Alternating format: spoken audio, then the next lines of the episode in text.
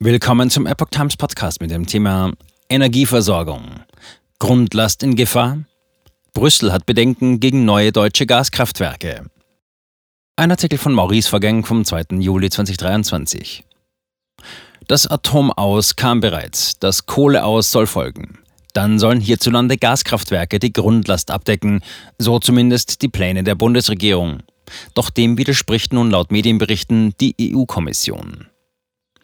Bundeskanzler Olaf Scholz verkündete beim Tag der Industrie vergangene Woche, dass für den Bau neuer Gaskraftwerke nur noch die Genehmigung der E U-Kommission fehle.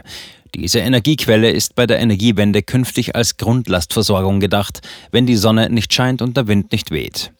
Doch nach Informationen des Handelsblatts aus Verhandlungskreisen scheint die Lage nicht so optimistisch zu sein, wie der Kanzler es schilderte. Die E U-Kommission hat große Bedenken gegenüber den Plänen des deutschen Wirtschaftsministeriums.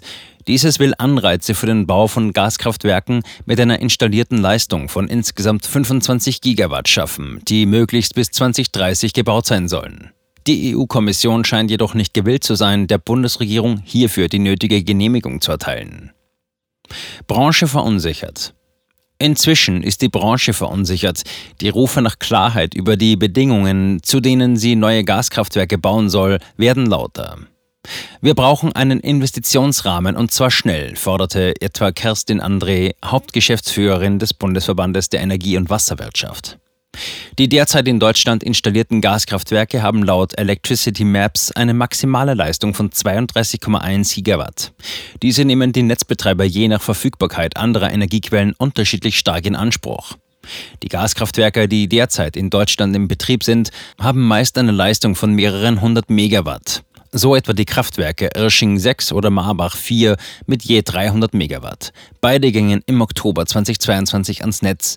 Um die geplanten fünfundzwanzig Gigawatt zu erreichen, bedürfe es rund dreiundachtzig weiterer solcher Kraftwerke in dieser Größenordnung.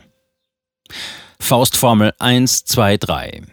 An den Plänen der Bundesregierung will sich unter anderem das zum Verkauf stehende Energieunternehmen STEAG beteiligen, wie in Südthüringen jüngst berichtete. Andreas Reichel, Vorsitzender der Geschäftsführung, erklärte jedoch, dass eine Entscheidung schnell kommen müsse. Zitat: Wenn wir zwanzig dreißig Gaskraftwerke haben wollen, dann muss man Ende dieses Jahres die Voraussetzungen dafür geschaffen haben. Zitat Ende. Für die Realisierung solcher Anlagen gelte die Faustformel eins, zwei, drei.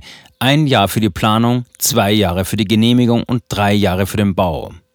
Reichel sprach sich in diesem Zusammenhang für die Schaffung eines Kapazitätsmarkts aus, bei dem die Kraftwerksbetreiber Geld für die Bereithaltung von Stromerzeugungskapazität erhalten, auch wenn die Kraftwerke nicht laufen. Zitat: Wie macht man sowas? Indem man beispielsweise über Auktionen ermittelt, wer zum günstigsten Preis in einem bestimmten Zeitfenster gesicherte Leistung garantieren kann. Zitat Ende. In Belgien werde dies beispielsweise für Zeiträume bis zu fünfzehn Jahre gemacht. Zitat: Auf der Grundlage sind dort auch schon Gaskraftwerke gebaut worden. Zitat Ende. Reichel geht davon aus, dass kein Unternehmen in die für die Energiewende benötigten neuen Gaskraftwerke investieren wird, wenn nur der erzeugte Strom bezahlt würde. Derzeit führt Berlin intensive Gespräche mit Brüssel, um eine Einigung zu finden. Es könnte um nicht weniger als die Gewährleistung der zukünftigen Grundlastversorgung Deutschlands gehen. Gaskraftwerke mit Wasserstoff. Die Energiebranche und der Bund wollen langfristig verstärkt Wasserstoff als Energieträger in Gaskraftwerken einsetzen. Diese spielen als Backup-Kapazität eine zentrale Rolle. Als Übergangslösung soll hier der sogenannte blaue Wasserstoff dienen, der aus Gas gewonnen wird. Langfristig soll laut Energiemarie jedoch auf den Energieträger grüner Wasserstoff gesetzt werden.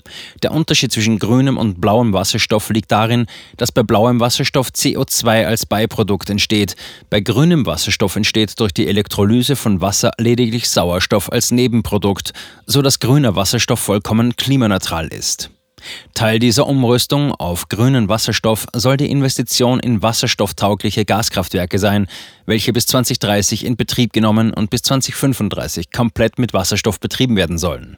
Laut Bundeswirtschaftsministerium soll dafür bis zwanzig dreißig eine großflächige Versorgung mit grünem Wasserstoff aus Norwegen sichergestellt werden. Bis dahin könnte das skandinavische Land rund fünfzig Terawattstunden grünen Wasserstoff liefern, bis zwanzig vierzig sogar hundertfünfzig Terawattstunden.